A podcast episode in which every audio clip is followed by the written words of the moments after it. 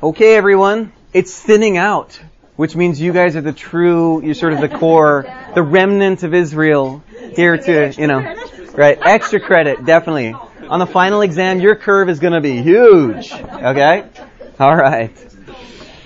It is cold. Maybe that's why people are cold and they don't want to, I don't know. What does that mean? They don't want to talk about the prayer book when they're cold? Is that, we only talk about prayer book when we're, right.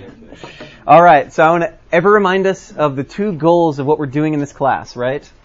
We're trying to look at the prayer book in a way that connects head and heart, and we're trying to tune our ears to hear that gospel in worship. And I hope that maybe as you went through the confession today in morning prayer, if you were there at 9, that some of those things that we talked about rang true. I don't know about you, but I felt a little bit more my sense of being a Pharisee and a prodigal and needing to just confess that before the Lord.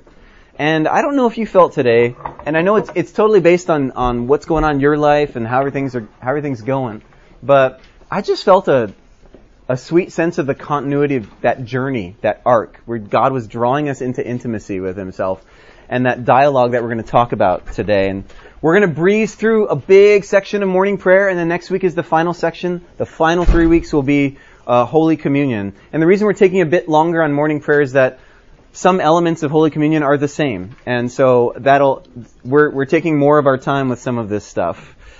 But yeah, as you grab your packets and grab a song, these are the big goals, and then we discuss the heart of the prayer book. Again, the Word of God is living and active, so the goal is that when we worship, the Word of God is unleashed to convert your heart through the power of the gospel. And did you not hear the center of Reformation theology that Fitz Allison was preaching today?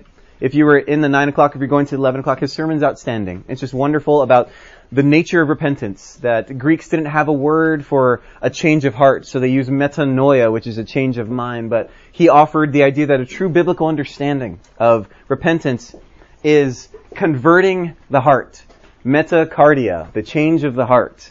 And so that's precisely what the goal of the Word of God, that's what the Spirit of God wants to do in a worship service, is to grab your heart, to preach the law to it so it exposes it, and then to say, but there is one who lived for you and died for you. His name is Jesus. And by that affection, by that love that God declares and gives to you, we are able to respond in return to hug the Father and to go forth and to love others freely. I'm going to preach a little bit about that, the nature of the way love works with good works tonight at 5 o'clock.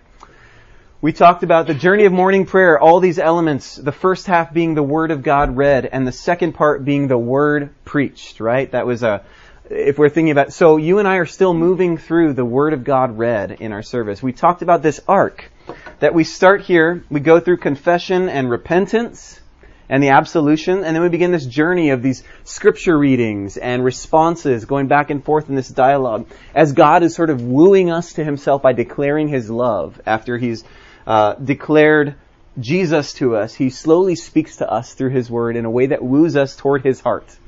And then that's when the sermon occurs, and after that, it is sending us back out. God, by His Word, is sending us back out into the world. Let us go forth in the name of Christ. Thanks be to God. It's that journey that, again, being restored, then repurposed. Being satisfied, then sent. Being comforted, then commissioned. And so last week, we went over the confession of sin. We got to that place. And I want to give you just a brief word about what's down here. All these names.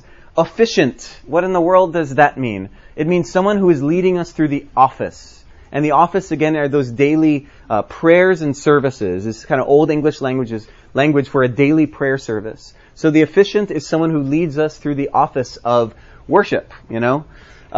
One of the things that we have done is in a desire to let you know, because we are all celebrants.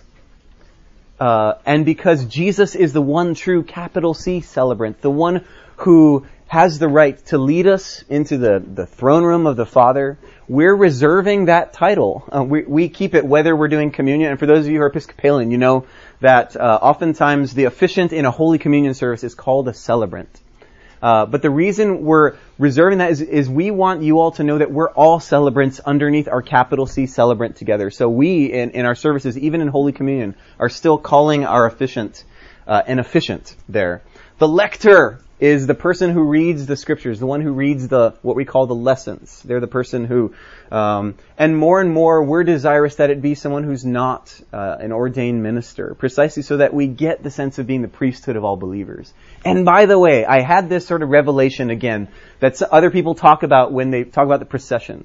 When you think about the procession, of course, we talked about the image of heaven that's there in heavenly worship. The other thing that's going on in procession is that the leadership in worship starts from the back, i.e. from the congregation.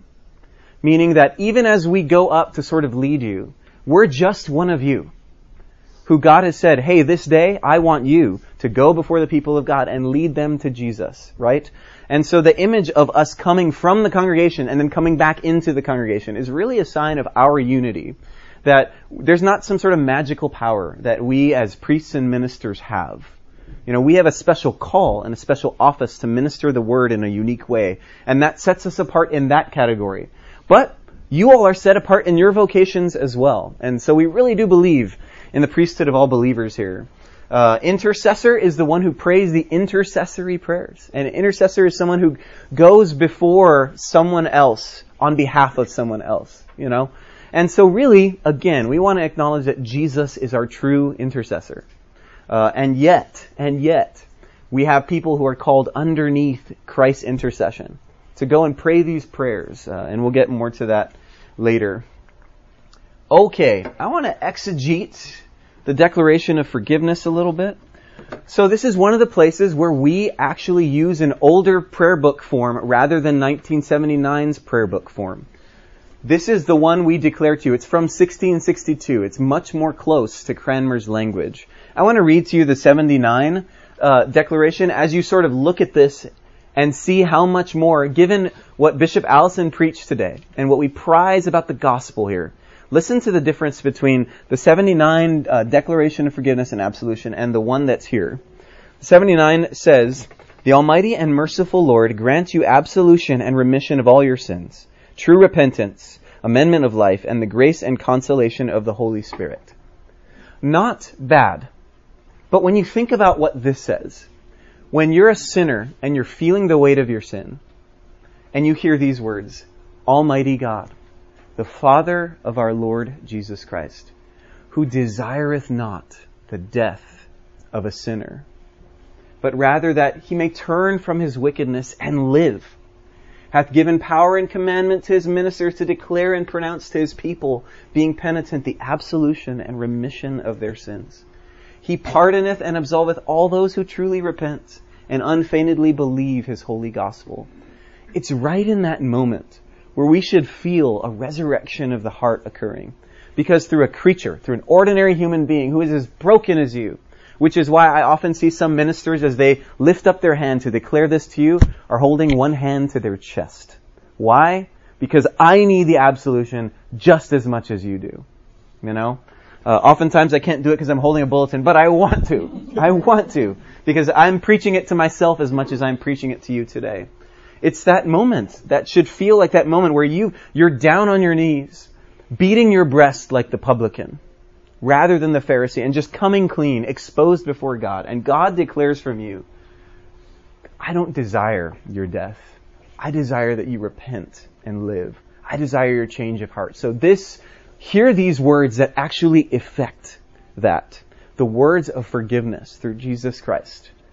That is the very word. This is the sharp edge of the living and active word.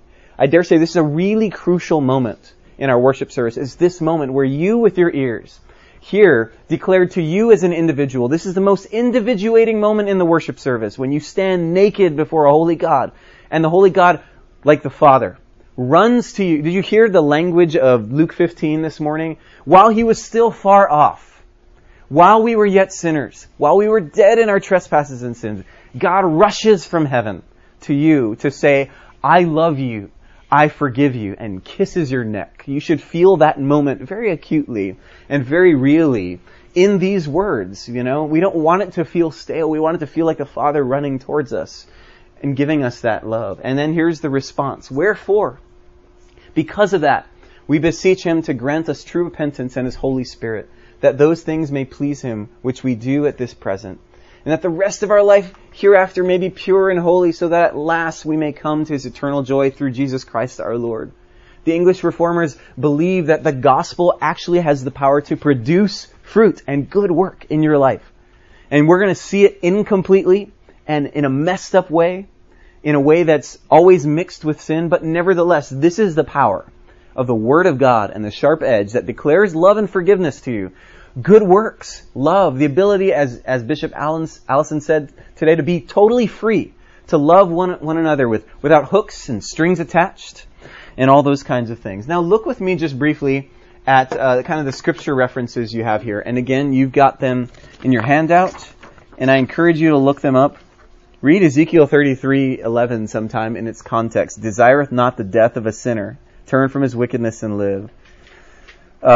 So there are these things. I want to point out to you now, there's a really crucial thing that happens in our posture right after the declaration of forgiveness. What do? We stand. When the Word of God speaks into the life of a dead man and a dead woman, what happens? The dry bones gather up and live and stand in the resurrection of Christ. I hope that every time after this, when the declaration of forgiveness is given to you and you stand, it's not merely, oh, it's that portion in the service where we're supposed to stand up. It becomes for you a feeling of resurrection. Your dead bones have now come alive.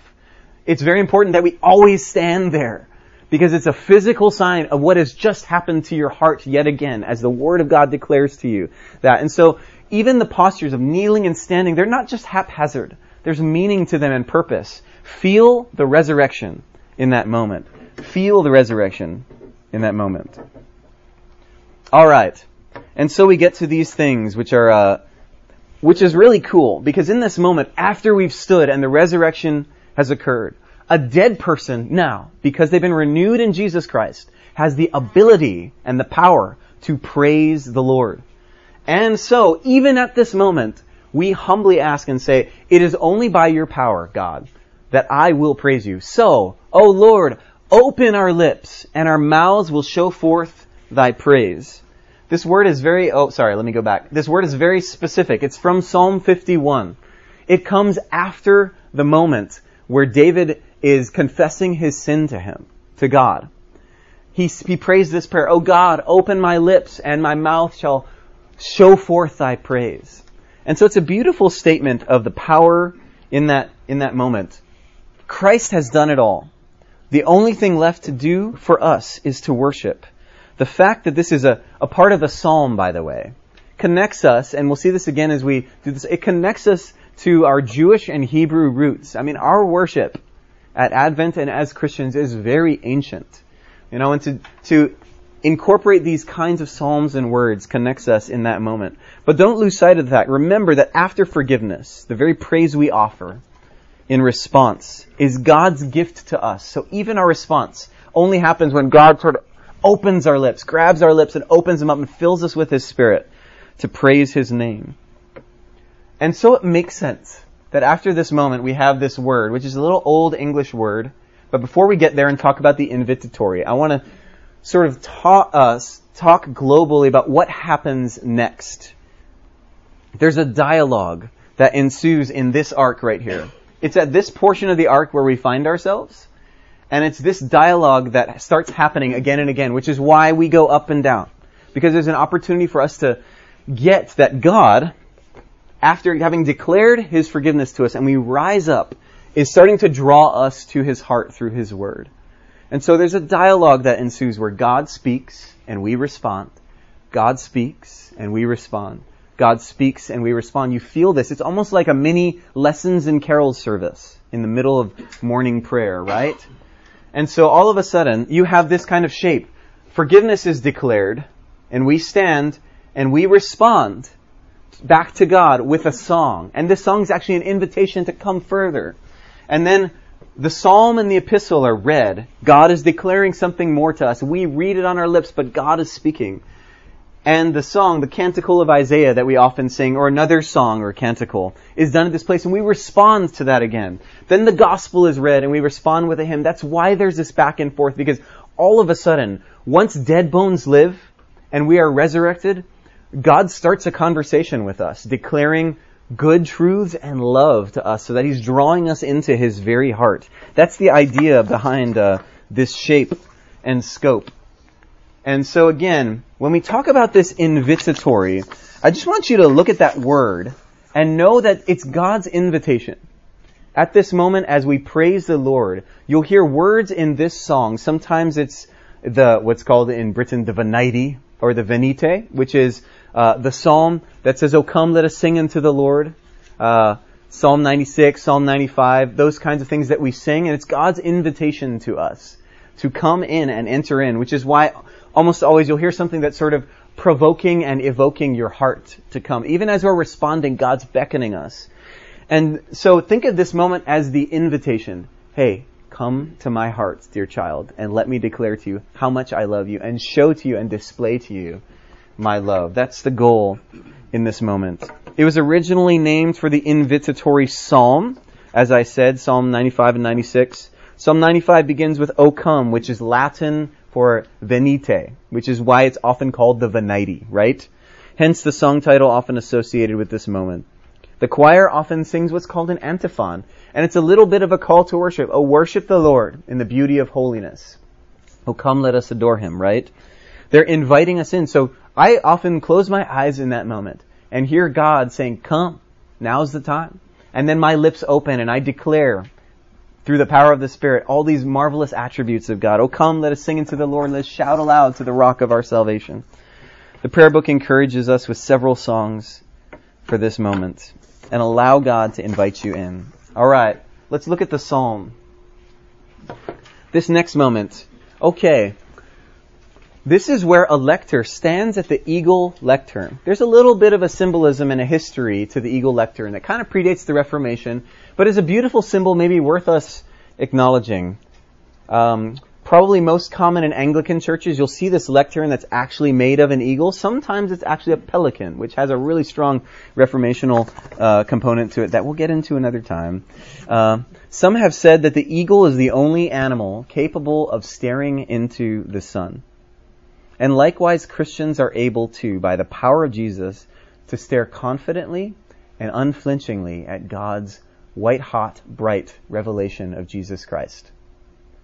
And so the idea there is that once we've been forgiven, clothed in the righteousness of Christ, there's nothing left for us to do but go straight in and hear the very words of the Father. And whereas Moses could only see God's back, we are allowed in to see the glory of Jesus through the 3D glasses of Christ. The blinder, it's so bright, and yet we have a righteousness that withstands the light. So just as also people have said, the eagle flies closest to heaven, so the Word of God brings us close to God's heart and is to fly to the four corners of the world too. There's a missional reality as we look at that eagle, that the Word of God, being living and active, not only works on us, but goes out and sends us out to fly over the world and preach the gospel there. It also has represented, the eagle has been a particular symbol of the Apostle John, who is the revelator, the one who has given us, a description of Jesus in John 1 as the Word of God before the foundations of the world, has given us the book of Revelation, those kinds of things. Again, the Psalms in our worship, when we get to this place, connect us to the worship of the ancient Hebrews, our spiritual ancestors. The Psalms, think about this, were their liturgy. The Psalms were their liturgy, and as we read these together, we're connecting with the saints of old who saw Christ as a shadow and a type in the sacrificial system and in their own redemption out of Egypt. So there are spiritual ancestors that we get to pray the same prayers with. It's a beautiful picture of the unity and the power of being connected to a very ancient body and a worship practice. The Psalms into Scripture reading. This one commentator put it beautifully, that when we recite a Psalm and then we hear a Scripture passage read, he said, "One of the beauties of the liturgy is its variety. Thus, after the active devotion of psalmody," meaning you and I pray this prayer to God, it's our devotion to God, "after the active devotion of psalmody, there comes a refreshing repose in listening to the lesson. So we've said, God, I love you. I declare these things to you in the psalm. And then we sit and we receive from God, and God speaks and we respond. You know, there's this beautiful devotional element to the dialogue. As Richard Hooker, an early Anglican, remarked, in due course we are thereby made the more attentive to hear, and he which heareth is the more earnest to pray. Do you hear that? So when we hear the Psalms, it makes us more attentive to hear from God, and we hear the word read. And when we hear the word read, it makes us more earnest to pray. You know, so there's this dialogue here. Yes? Why do we read responsively, and who decided where to put the asterisks? Well, the prayer book, who decided where to put the asterisks is the people who compiled the prayer book. I actually think it's a little artificial sometimes. You know, why responsive? Why don't we just read it all? I think so that it has a sense of dialogue, so that it has a sense of rhythm to it. The question's being asked of why don't we just read it all? And I think there's a variety of reasons. I think partially because there are times where we do read it all as we sing it. And so just engaging them in different ways helps us. Yes? I was just going to say, some churches do it by whole... Right, they do it by whole section. Yeah, I think that there are some just more naturally... If we're trying to make it felt more dialogically, there might be some better ways to break this up, I think. Because some ideas go together, and you almost want to say the whole thing together, right? And it feels a little awkward that in the middle of the phrase it's sort of broken up like that. So that's a good question and good point. Yeah. We always did that. We did that for years and years, responsively at the whole verse. I mean, right. That's the way I came up as a first. Yeah. I think it makes more sense. Maybe we'll do that. All right. We move on to the scripture reading here.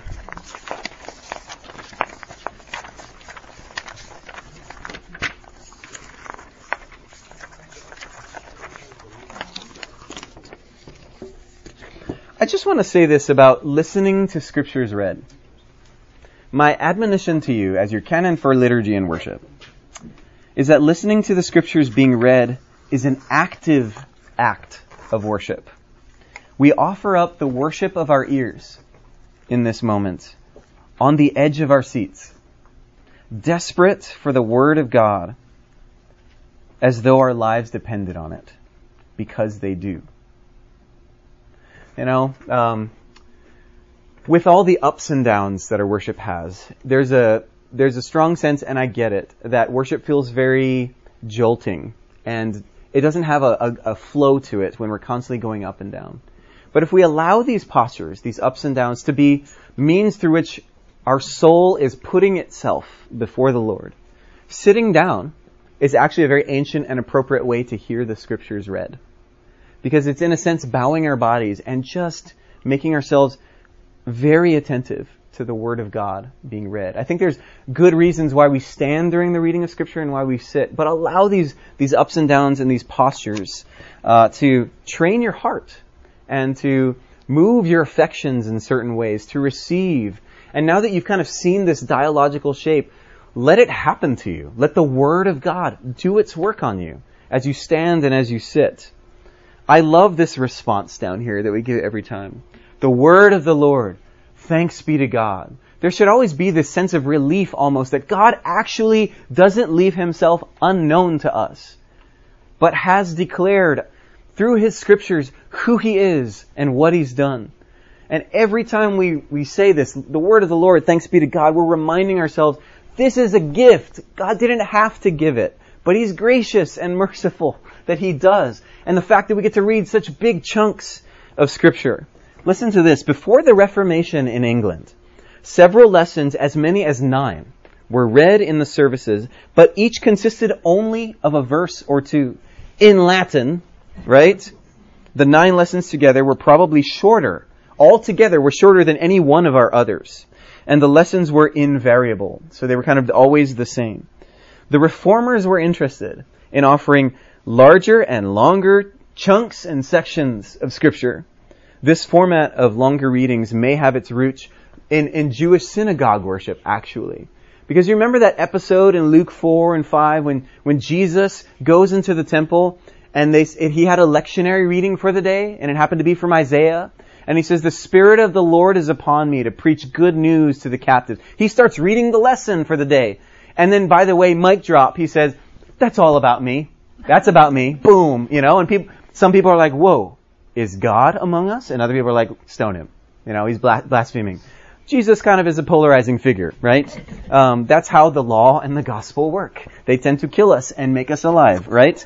And so,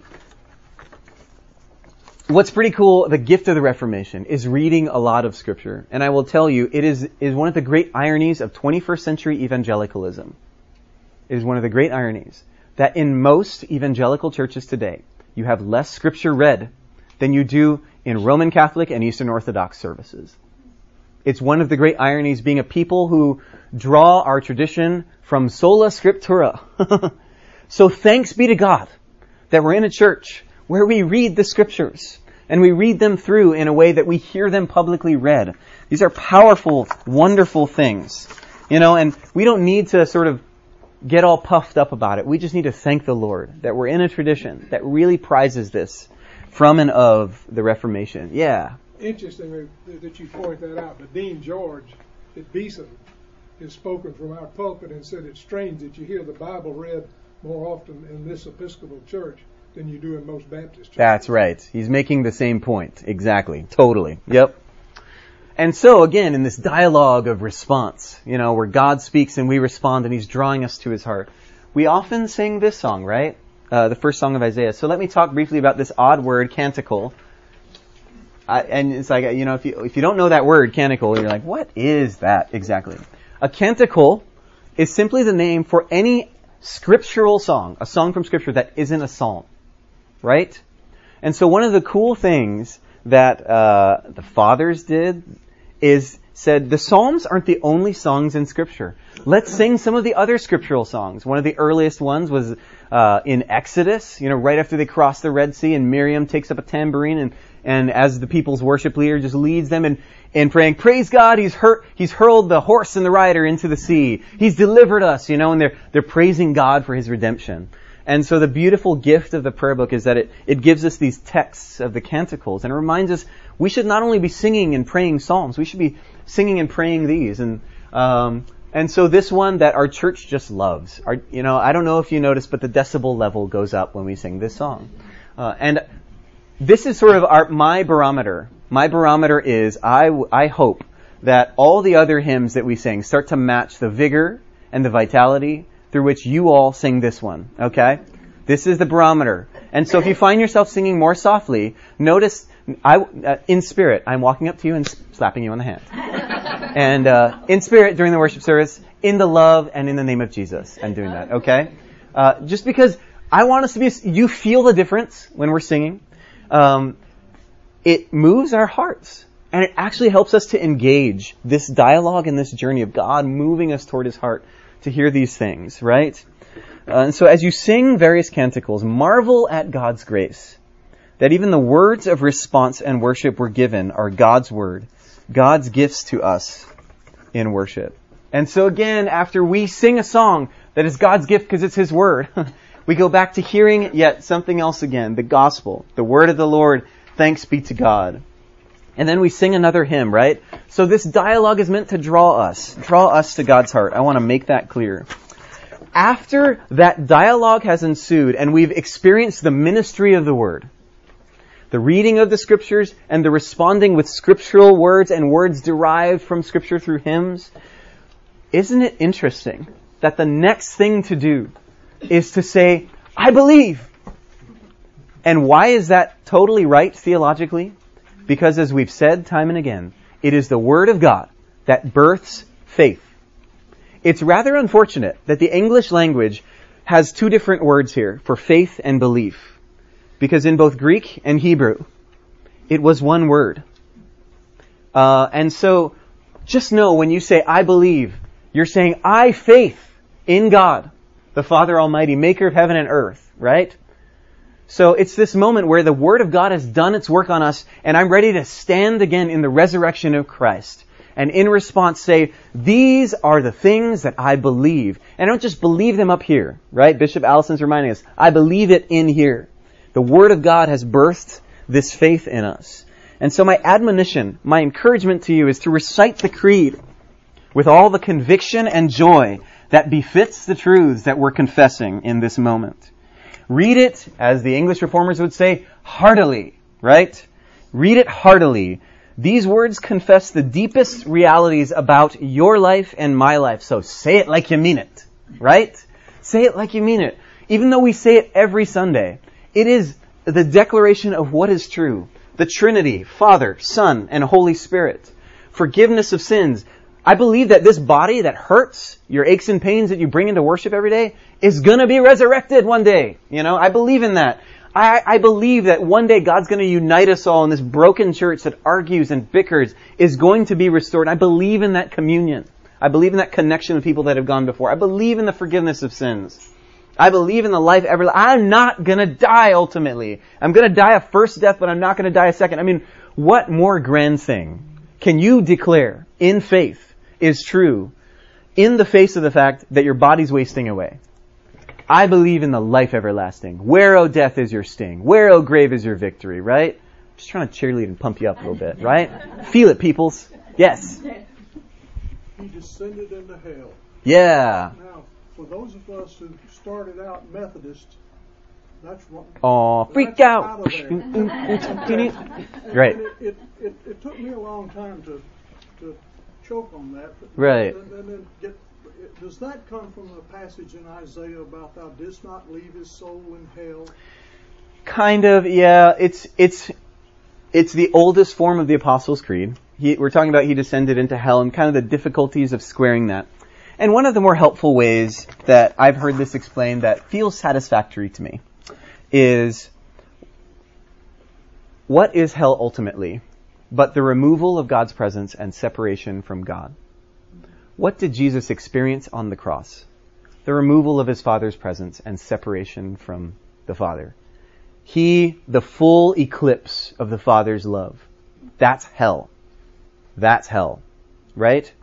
Jesus experienced hell on the cross. Now, there's all kinds of mythology about in these 3 days when Jesus is in the tomb. He's going and, based on some passages in Peter, preaching to the spirits in prison. What in the world does that mean? I don't know, right? What I want to confess is that Jesus experienced hell so that you and I don't have to. And that's a good word. And I probably haven't answered the question all the way, and that would probably take a whole class, a theological kind of treatise on that, and books have been written. But if I'm just getting at the heart of what we want to confess, yes? When we say the creed in the day school service, we say descended to the dead. Right. Because oftentimes in Hebrew, the word for hell, Sheol, means the grave and death and the ground and being buried. And so the kind of, the idea is the intermingling of, another read on this is that Jesus really did die. He really did die. He was actually buried. He wasn't a fake. He didn't swoon. You know, not all these weird theories about Jesus that are trying to scientifically disprove the resurrection. Jesus died, right? He died. Don't want to belabor it too much because we got to go on. Really cool response that happens right after this, but I want to get to it next week. Actually, any questions? Any questions? Go ahead. You're going to get into it when you're in the communion service that the Nicene Creed doesn't mention that. Right. I don't know that I'm going to exegete the creed, but we will point out that it is a different creed that we're using in that moment. The Nicene Creed was composed and came out of a different set of questions. Right. Which was more to determine the true nature of the Trinity. Right. Which was the big question that Constantinople and Nicaea settled, as it were. Right. Yeah, and that you're pointing out that the Nicene Creed... So the Apostles' Creed had been around for a while, and it had been doing its work, but heretics were saying, I fully subscribe to the Creed, and yet I believe X, Y, and Z that aren't true. And so the Council of Nicaea formed to say, hey... We need a more robust creed built on the Apostles' Creed that sort of flowers it out. I mean, if you notice, the Nicene Creed sounds like a longer version, more expanded version of the Apostles' Creed. And that was because unique things were happening in the history of the church that required attention. And so there were sort of certain heresies at that moment that needed addressing. And that's why probably some of that stuff. And, at the Council of Nicaea, I'm sure they talked about that line. So, any other questions before we sing? Yeah. The daily nature of the daily office seems to be maybe lost a little bit. Yes. I wonder, do you have any thoughts either corporately or how as families we can recapture that idea? Yeah. You know, in 21st century modern family America, it's just with all our devices, all our distractions, all our sports activities with the kids, and even for those of us who are empty nesters, whose kids are older and out of the house, doesn't it seem just impossible that one could find time where everybody's around to sit down and pray through these things? And yet our tradition gives us worship services. I mean, what you're pointing out is right, that these are daily offices. They were meant for morning and evening prayer of every day, you know, that we kind of walk through these liturgies together. Our prayer book actually gives us, in the 79 revision, some devotions for families to go through. It's kind of a truncated version of the liturgy that might be worth checking out. I don't know that I have good answers to this conundrum, because it has to do with the busyness of American culture and the lack of sort of familial solidarity that exists. And I don't know if that takes a revisioning of the way that we think of devotion. I don't know if that this is a paradigm that doesn't fit, or whether we as Americans just need to repent of how busy we are and choose a different lifestyle altogether, or whether we need to figure out some sort of app that dings us and reminds us to pray, you know. No, we don't need any more phones. I know, yeah, I feel you. Anything else? Yeah. Technical question. Can this be posted on the internet along with the audio? Why do you say that? It's so helpful. Yeah. Helpful. We're working on it. I'm actually going to take this and we're going to create an annotated leaflet that becomes a regular gift to all our new members. And it's going to look like this, but a lot less like sort of overwhelming, and hopefully it will be a little bit more visually pleasing. So yes, I think the goal is to create something that sort of describes what we do and then makes them ask enough questions where they want to listen to this podcast, you know, of these classes, and gets them into this a little more, because, yeah, I can sense it's been helpful for us, right? All right. So the reason I love the canticle, first song of Isaiah, and I think the reason you love it, is because it declares a word to us that is our only hope right at the top end, that we sing 2 times. Surely it is God who saves me. Surely it is God who saves me, and I will trust in him and not be afraid. You know, our flesh wants to look to other saviors. And just saying this again after the ministry of the word and after God has sort of declared his love to us as we're being drawn is a wonderful thing that always brings tears to my eyes and grabs my heart and brings me to this place where I'm ready to hear yet again, you know, Zach, you blew it again. You weren't the perfect husband. You weren't the perfect father. You weren't the perfect pastor. Thank God that you're not your savior. Thank God for Jesus. Surely it is God who saves me. I will trust in him and not be afraid. For the Lord is my stronghold and my sure defense, and he will be my savior. And then there's a missional component. Do you hear the second half of this? After we draw waters with rejoicing, we make his deeds known among the peoples. See that they remember that his name is exalted. Sing the praises of the Lord, for he has done great things, and this is known in all the world. I mean, it just makes me groan in this 21st century climate where America is just freaking out. We're freaking out that we have something that just reminds us, oh yeah, it's gonna be okay. Whatever, come what may, God is sovereign and in control. I think that's why this is such an anchor for us, because we're just in tumultuous times and our lives are crazy and difficult. And to sing something familiar that just gets to the heart of the matter and preaches the gospel to us in a powerful way is marvelous. So, actually, would you stand and sing this with me? Surely it is God who saves me. I will trust in him and not be afraid. For the Lord is my stronghold and my sure defense, and he will be my Savior. Therefore you shall draw water with rejoicing, from the springs of salvation, and on that day you shall say, give thanks to the Lord, and call upon His name.